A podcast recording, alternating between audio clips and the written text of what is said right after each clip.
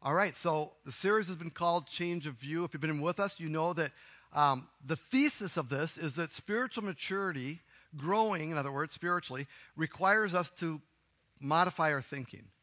And, and we've, we've, if you go back and listen online if you, if you missed it, but Scripture is quite clear that, um, that God changes our thinking, and how we think determines how we live, and how we love, and whom we love, so and how we grow. So this is really a big deal. So this week, we had small group at my house. I have about 10, 12, 15 people that show up for small group.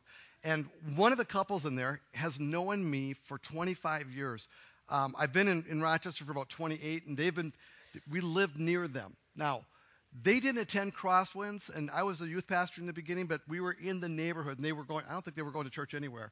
But during part of our night together, the woman turns to me and says, like very near the end of the meeting together, she turns to me and says, You know, Doug, I said, Yeah, you've really changed.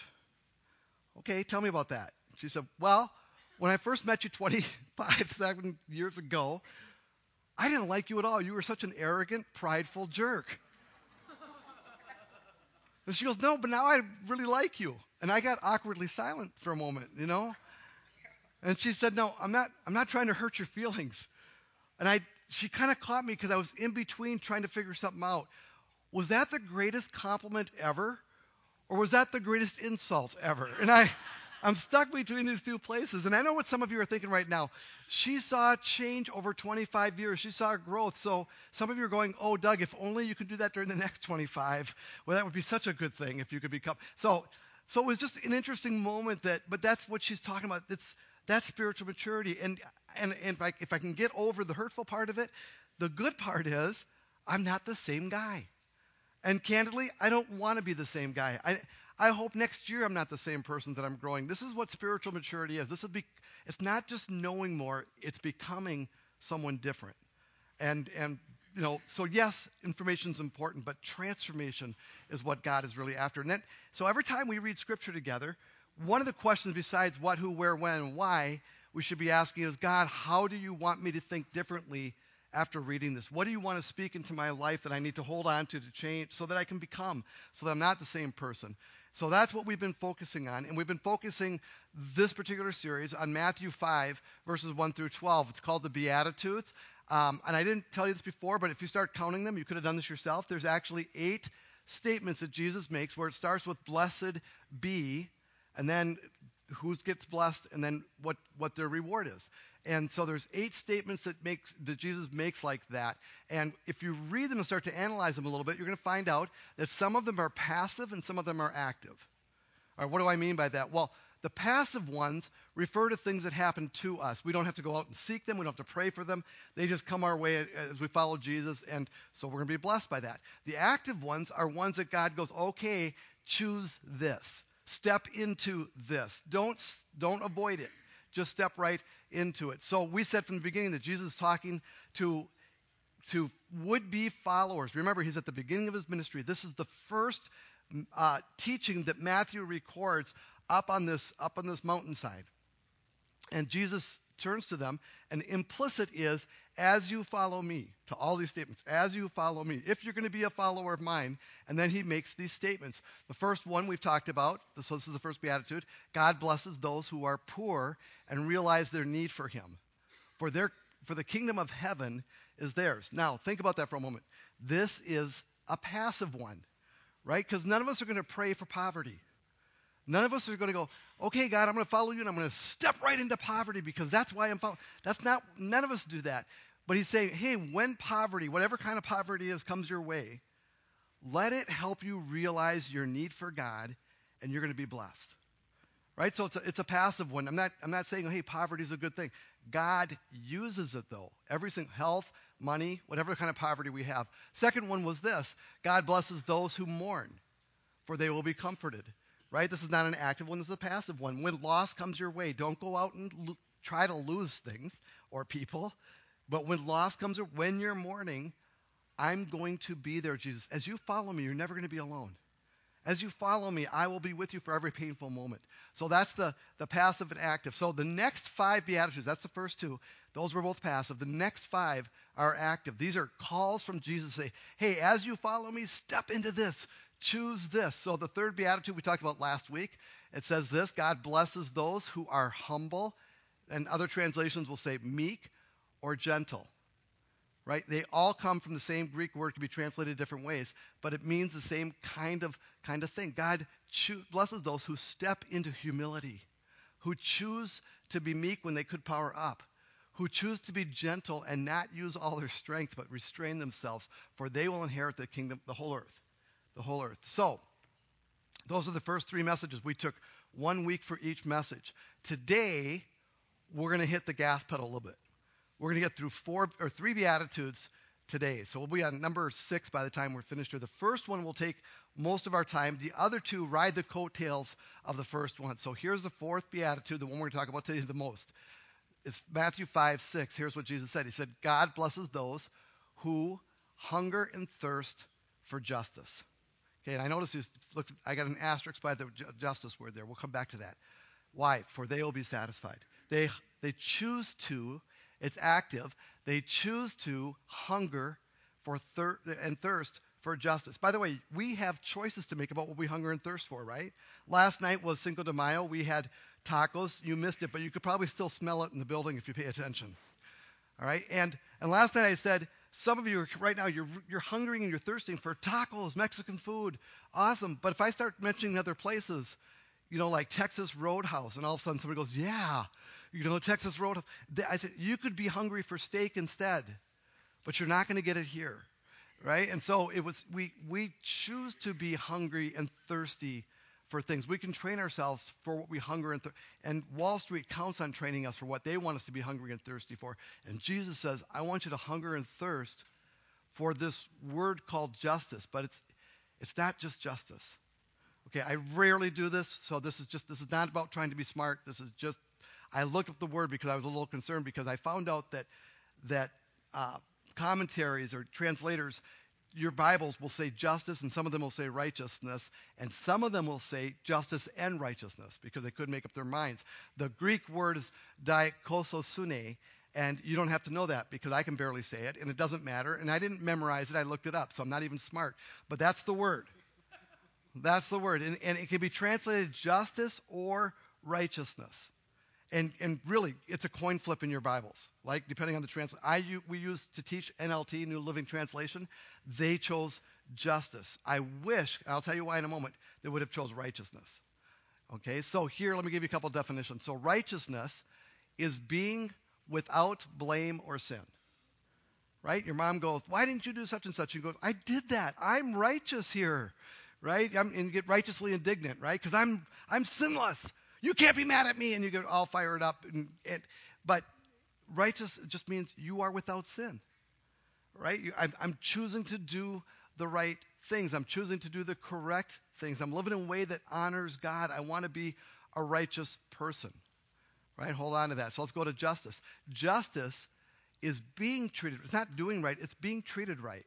And we all want justice. At least we want it for us right? We all very sensitive about justice. We're very sensitive about injustice.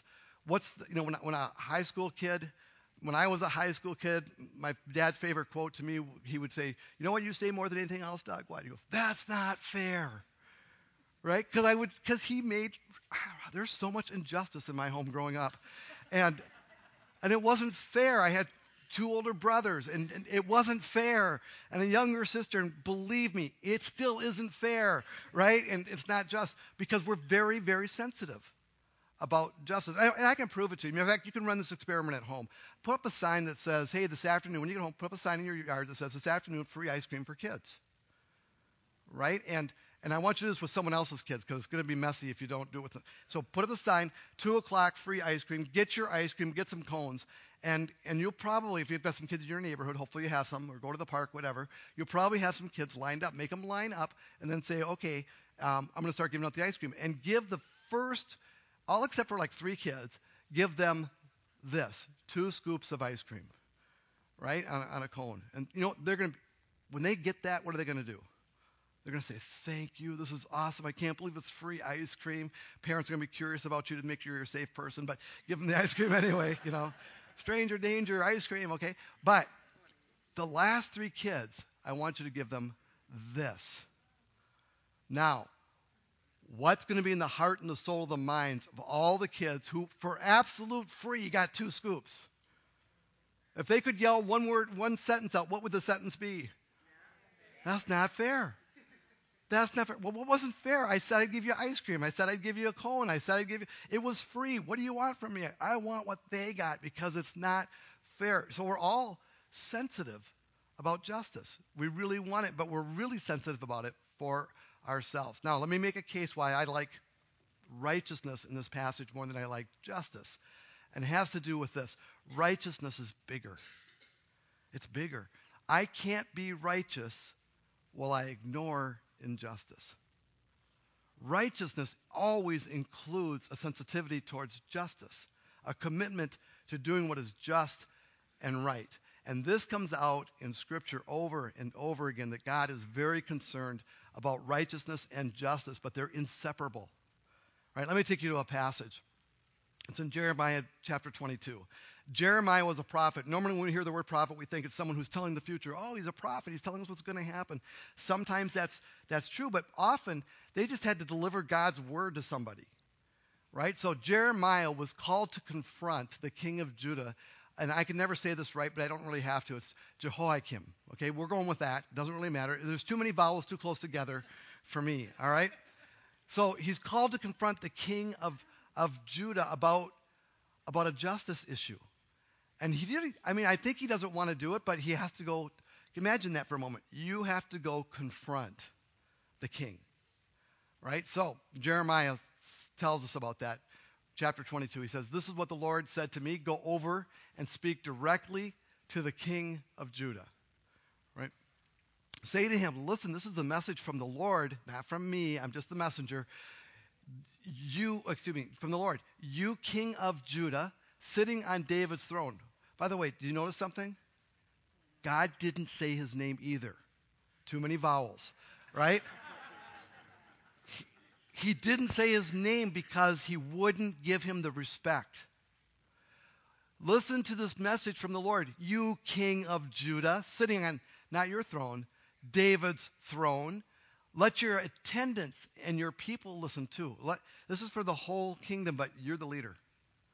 You're the leader. This is what the Lord says Be fair minded and just. Do what is right. Righteousness and justice. They go together. Right? You can't you cannot be righteous without caring about just justness. And you can't be committed to justice without doing something about it. Help those who have been robbed. Rescue them from their oppressors, right? Guess who the oppressors were? Some of the people in the kingdom. Right? they weren't paying attention to crime, to taking care of those things. Quit your evil deeds. Come on, be righteous, do the right thing. Do not mistreat foreigners. By the way, who were the foreigners in their day? This is the land that God had given them. Foreigners were just people who were wandering through. Maybe they stayed with them, right? So don't mistreat the foreigners, orphans, and widows. Stop murdering the innocent. Now we're going to pause here for a moment, and I'm going to let you think some questions through just a little bit, but they're, they're your questions, not to be answered out loud. Who are our foreigners? Again, this is just you. Who, who are our foreigners that we can't ignore, that we shouldn't mistreat? I mean, if it's good, if it's for, good for a guy with too many vowels, it's good for us. Who are our orphans? Who are our widows. And I will speak to that one just a little bit because I've become convinced that our widows are not people who've just lost their husbands. They're all the single moms trying to figure it out. They have all the problems and challenges that every widow has. Who are our widows? And who, who are our innocent that we're tempted to murder? Who are they? God goes on, he says, if you obey me, come on, king, if you obey me, there will always be a descendant of David sitting on the throne here in Jerusalem. You're a descendant of David. There will always be one if you obey. This kingdom is going to last. The king will ride through the palace. It's kind of a promise for him. The king will ride through the palace gates in chariots and on horses. In other words, there's going to be strength. With this parade of attendants and subjects, it's going to be prospering for you. But if you refuse to pay attention to this warning, I swear by my own name. Catch this? He wouldn't say his name, but God says, I swear by my name. This is a very heavy confrontation, says the Lord, that this palace will become a pile of rubble. So, those of us who went to Israel, we stood where the pile of rubber, rubble came. We stood in that very place. It's being dug up today and reassembled and put back together. God cares about righteousness and he cares about justice. But if we choose righteousness, the umbrella will cover the justice. We cannot be righteous and ignore injustice. And that's that's the invitation of God. It says, "Come on, be righteous." Now, let me tell you the one thing I know about being righteous. If it is being sinless, I'm not. It's the one thing I know. When I every time I hear this word about, "Hey, you got to choose the right things and do the right things," I, I get overwhelmed because I know that I I can barely do a few things right. Right? And, and, and if righteousness means sinless, I know that I'm a sinner. I know that I'm not even aware of what kind of sinner I really am. Right? It's kind of, I'm oblivious to some of it. And I know that there are times, and especially before I became a Christian, there's times where I'm going, I'm not right with God. I might be forgiven as a follower of Christ, but I'm not right with him right now because I'm ignoring things that he wants me to deal with. He won't even say my name out loud anymore for a little bit. You know, it's come on, Mr. Pastor, get your act together. You know, you got to choose to do the right thing. You got to choose to become the right person. Uh, and there's times where I have to deal with with that. I'm not sinless, and sometimes I'm not. By the way, this is the power of sin, isn't it? The power of sin. The, the reason it's had such a death hold on us is that we feel like we're far from God because sin always breaks up relationships. Right? So, so husbands and wives, when they're having real problems, the, the root of it is how are they sinning against each other? Right? When I have a problem with God, what's the problem? I've got sin dividing me and God. With my kids, when something's going on, someone, and it's always them, did something wrong. So, so from a young age, we develop strategies for getting right. By the way, you need to know something. This is the heart of every religion. Every religion is trying to find a way to help us get right with God again. We all, everybody experiences, we're not, we're not right with God. We're far from God. So some people just go, well, there is no God. And other people go, well, there, there might be a God, but I don't know. And then other people go, there's a God, I, I just feel far from him. And then some people go, well, actually, I feel close to God. So what's, I feel right with God. What's the strategies we develop? So I developed them from a young age because um, sin would interfere with my relationship sometimes with my mom. Well, everybody, but my mom especially. Right? I would do something wrong, and I learned how do I get right with mom? So strategy number one was apologize like crave, crazy.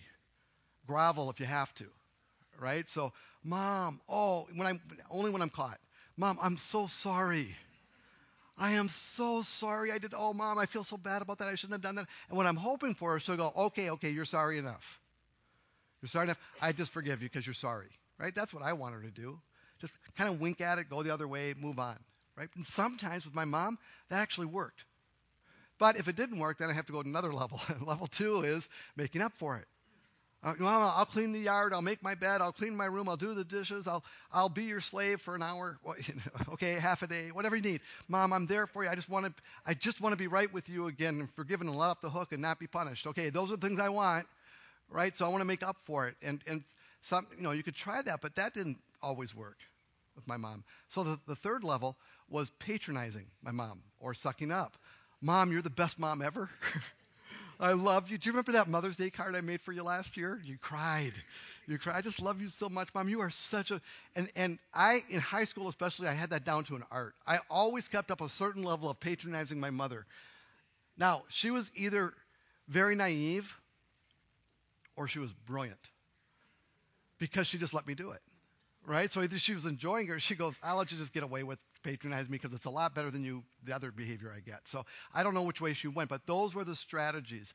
And here's the ironic part those are exactly the same strategies we go to default with God, right? I mean, with God, when we feel far from, don't a lot of us, I mean, me included, we start with just, oh, God, I'm so sorry. I'm so sorry that you know about this. I mean, that I did this. I'm so sorry that this is happening. And, and we grovel with, with apology. By the way, this is, this is just this ripping, wearing sackcloth and ashes. And we're so sorry. And it's, it's good to be sorry.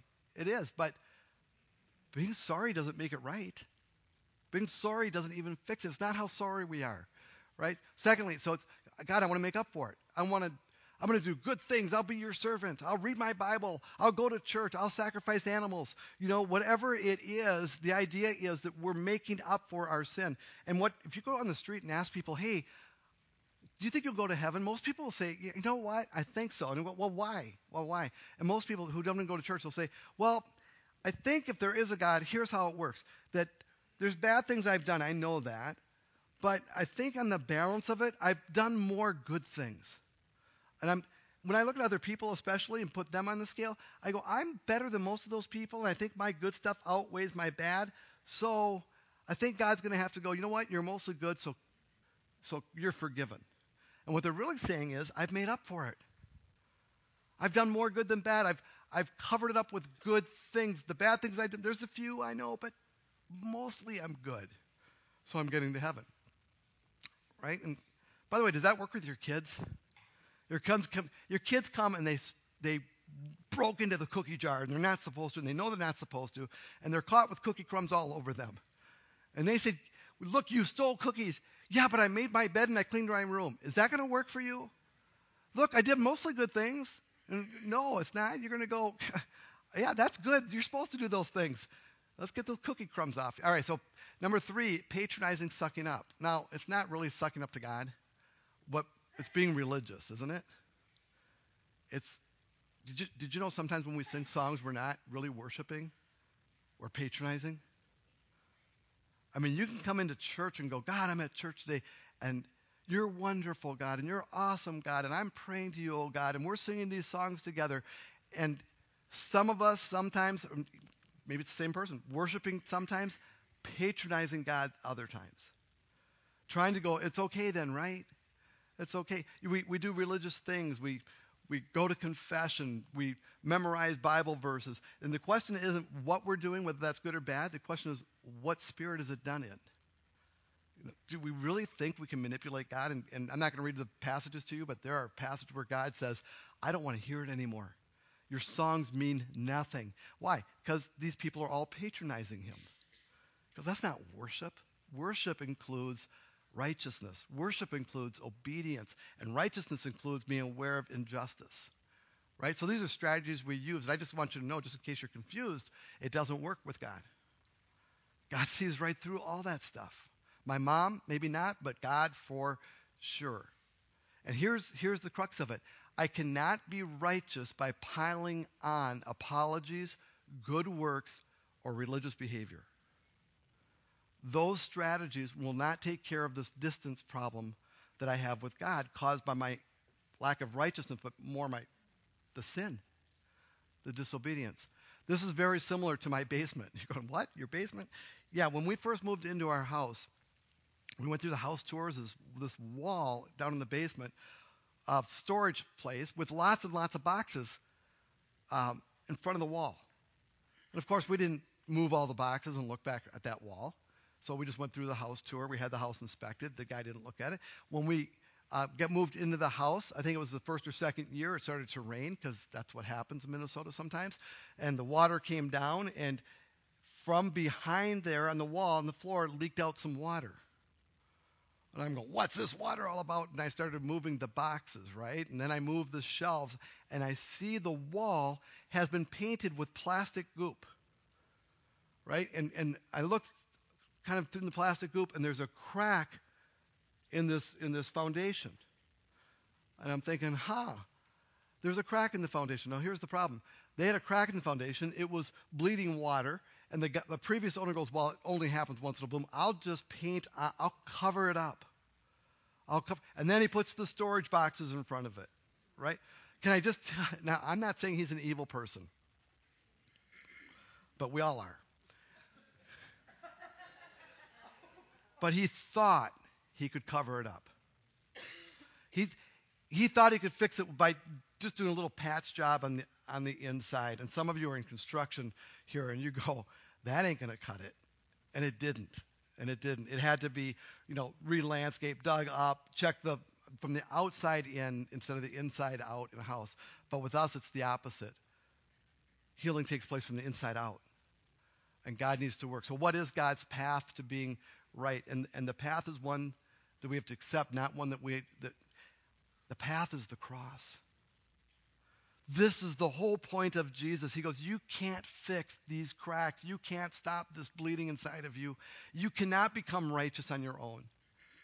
You cannot even become forgiven just because you're sorry or try to cover it up. It will never work. Those are bad strategies. It requires something more. Here's how Paul described it when he was talking to the Corinthian church. He said, We speak for Christ when we plead. By the way, catch this. We are being the prophet to you. We're speaking on God's behalf. We're giving you the message that Jesus told me to say to you. Here's his message for you come back to God. For some of us, it's not coming back to God. For some of us, just come to God. We've kept God at a distance our whole life. Come to God. Come to God. For God made Christ, Jesus, who never sinned, who was totally righteous, to be the offering for our sin, so that we could be made right with God through Christ. And he comes into our hearts, the Bible says. It just means our hearts, our souls. And he does an inside work of forgiveness. That's why he died on the cross. He who knew no sin, he who was righteous, gave up his life so we could be righteous, even though we're not. We're forgiven. This is the only strategy that God endorsed. We can be as sorry as we want to, it doesn't really matter. Right? We, we can do all the good things. By the way, nothing's wrong with being sorry and nothing's wrong with doing good things. And we can be as religious as we want. And there's nothing wrong with doing most of the religious behavior that we do. In fact, many of them are helpful when they're done in a sincere and good way. But if we if we skip the cross, we're just covering it up. We're trying to fix something that will never be fixed from the outside. It can only be fixed from the inside. His death pays for our sin. Our righteousness with God is forgiveness through Christ. If you're here today and, and you've always wondered, so why Jesus? What do we really need Jesus? This is why Jesus. This is why he came. This is why another prophet wouldn't do. Another message wouldn't do. Someone had to do something, pay for something that we could never pay for. And that's what the Bible teaches. If, you've, if we've tasted forgiveness through Jesus, think about this for a moment. If we've tasted that forgiveness through Jesus, He gave His life for it, shouldn't it be normal to, to desire to honor God? Right? Shouldn't it be normal to thirst and hunger for righteousness? God, I just want to honor you now. And that's what I think righteousness means for us. That thirst and hunger to honor God. We know we're not going to do everything right. We know we're not going to solve every injustice in the world. But with my little life, I just want to honor God. With my little life, I want to do what's what's right. I'm not talking about all the rules. I'm talking about honoring Him and finding doing what He wants me to do. And I think if I can paraphrase what Christ says in this particular beatitude, it's this: As you follow me, be active, desire right living, make honoring God your life mission. And that's what I think Jesus was telling his followers that day, his would be followers up in that mountain. All right, so that was a long one. I got it. The next two are going to go by quicker because they ride the coattails. So Beatitude 5 is the very next verse, Matthew chapter uh, 5, verse 7. God blesses those, Jesus said, who are merciful, for they will be shown mercy. Merciful. Well, when we hear words like mercy, we, we kind of think we know what it is, but let me just make it more clear. So mercy and grace are two different things. Mercy is not getting what I deserve right? So when I cried to my mom and I said, I'm so sorry, I'm so sorry. In my house, we got spankings. It was, it was, you know, back in the caveman days, you got spanking with a club. and, um, no, it was, anyway, here, the wooden spoon. Okay. Anyway, so mercy would be, Mom, I'm so sorry, I'm so sorry. And if she said, if she said, okay, don't do it again, I just got mercy. Because I didn't get what I deserved. I deserved in our house, I knew I deserved to hear the drawer pull forward, all the implements of destruction slide to the front of the drawer. right? And then the wooden spoon comes out and takes me down. That's what, if she could catch me. Um, but that was kind of, you only had a gl- moment to run. so, excuse me for a minute. So, mercy is not getting what I deserve. With God, you know what I deserve, the Bible says? You've sinned, we've separated. So, okay, keep going. Okay, you're separated forever. Okay, we're done. That's I'm the one who turned my back on God. What do I deserve? Right? So mercy is not getting that. Grace is getting what I don't deserve. You know what I don't deserve? God saying, Come to me. Get sin thing, we'll take care of that. That's what Jesus died for. Come to me. This is grace. Every good thing that comes from God is grace, but that's the ultimate grace is this forgiveness of God in my life. And here's we're almost done with this one. I think Jesus says, or I, the logical thing for me is if we've tasted mercy from Jesus, shouldn't it be normal to give mercy to others? Shouldn't it be easier to forgive someone if we just take a moment to think of how much we've been forgiven? And I think Jesus would say, as you follow me, come on, be active in this one. Choose this. Choose mercy. And remember, you want God's mercy. You want that to continue. Right, so that's beatitude number five. Number six, Matthew 5 8. It says, God blesses those whose hearts are pure, for they will see God. And you can probably already tell that, yeah, this is really connected to that righteousness thing, whose hearts are pure. What's a pure heart? Well, I think it's uncorrupted motivation. That when you check your heart, you go, I have one motivation. It's pure, it's right, it's good. Right? So it's a clean, pure, single source motivation. Here's the problem. The problem is the Bible's very clear that none of us have that. All of us have an inner struggle going on between what we know God would want and what a darker place wants. Here's how Paul described it to the Galatians in chapter 5, verses 16 and 17. Paul says, So I say, let the Holy Spirit guide your lives. Let that good source in your heart guide your lives. Then you won't be doing what your sinful nature craves. Right? So there's a spirit and there's a sinful nature. The sinful nature wants to do evil, which is just the opposite of what the spirit wants. The spirit gives us the desires that are the opposite of what the sinful nature wants. These two forces are constantly fighting each other in your heart. So you are not free to carry out your good intentions. Sometimes you want to do the right thing, but it's always a battle. Right? It's, it's hardly ever pure. So let me give you an example. When I teach up here on this stage, there is a huge part of my heart that just goes, Oh God. I mean, this is the way I pray. Oh God, take today and make it count. People who come in, God, if you would speak to them, if you would move them, I can't make that happen. Only you can make that happen. Would you, would you do that? Even if I screw up, would you not? Would you take advantage of it? Would you use my, my weakness and my good stuff and do something that really matters and change lives, God? That's what I want. So that's that's the pure part of me. The other part of me is going, man, I hope I look smart today. We should show them a Greek word because that always makes people look smart. Right? We should try to pronounce that guy's name correctly because that would make me look smarter. You know, I, and and so there's a part of me going, I want the best and the purest, and another part going, yeah, but I'm also self-interest and and that battle is always going on all the time.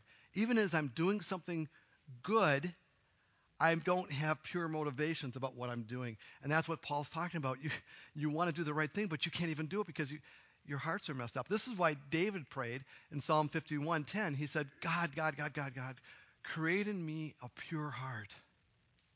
Oh, God. He can't do it on his own. He can't finish this battle off. He can't make himself pure enough and good enough. Renew a steadfast spirit, a strong spirit within me. I want to run the full race. I want to become the person you made me to be created me this pure heart.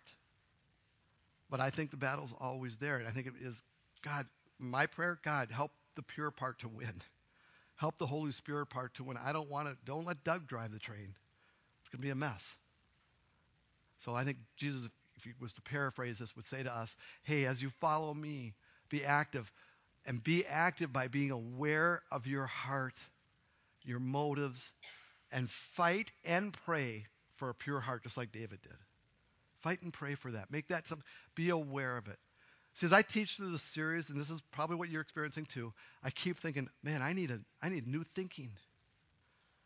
I've got to, I got to fight this fight. I got to, I got to think because if I don't learn to think differently, I'm going to stay the same. And how I think determines who I am, and it will determine the kind of person, your opinion of me in 25 years. Some of you in this room right now, maybe 25 years from now, you know what, Doug? When I first met you, I didn't like you at all. You were an arrogant jerk. But look at you now. You've been humiliated. It, it, it fits. It fits. And, and you're a different person. You've changed the way you think. As I think about the kind of thinking I have from today's message, I think, you know what? All too often, I'm worried about my ice cream while I ignore the hunger of others. By the way, ice cream just gets bigger and more expensive as we get older, doesn't it? It's not ice cream anymore, it's other stuff. But I'm focused on my ice cream and I ignore the injustice of others. I'm very sensitive to my justice and insensitive to other people's justice. That's got to change.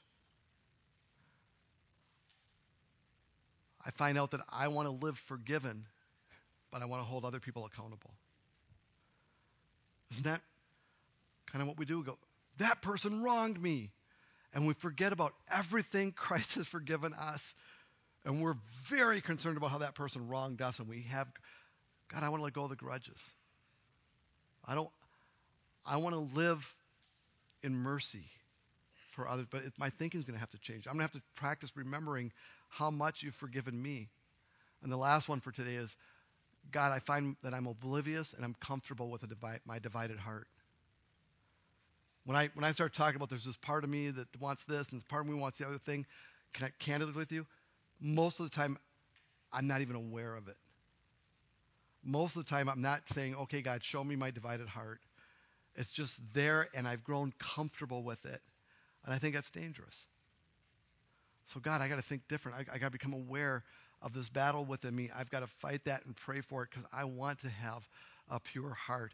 And I think God would say to us, as you follow me, hunger and thirst for my righteousness. Give others mercy. And seek a pure heart. So here's what we're going to do I'm going to pray for that for myself, and maybe you can join in. And then today we're going to be doing uh, at least one baptism that I know of this morning. We have four for the weekend, and maybe others. Um, I'll talk to you about that in just one moment. Let's take a moment just to focus on what we've talked about and pray together. God, maybe you want to say something to us about our own righteousness right now.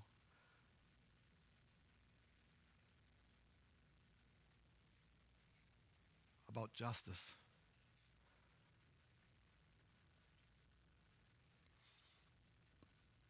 God, would you reveal to us, because we are the leaders and the kings of our own lives,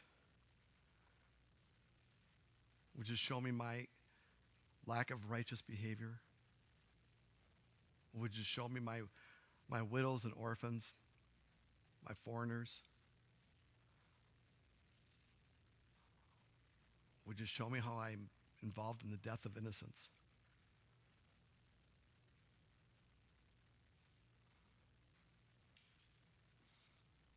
God, would you remind me of not to beat me up, but so I can live right? Would you remind me of how much I've been forgiven? How much mercy I've received so that it becomes natural for me to extend it to others? So it becomes unthinkable not to forgive. God, would you let me start working on the grudges that maybe I'm carrying? And finally, God, would you would you help me find a pure heart? I, I got this feeling that I'll probably be battling this for the rest of my life, this two-sided heart. But God, would your spirit, would your Would, would you let goodness win? Would you let your spirit win that battle? Help me lean into it.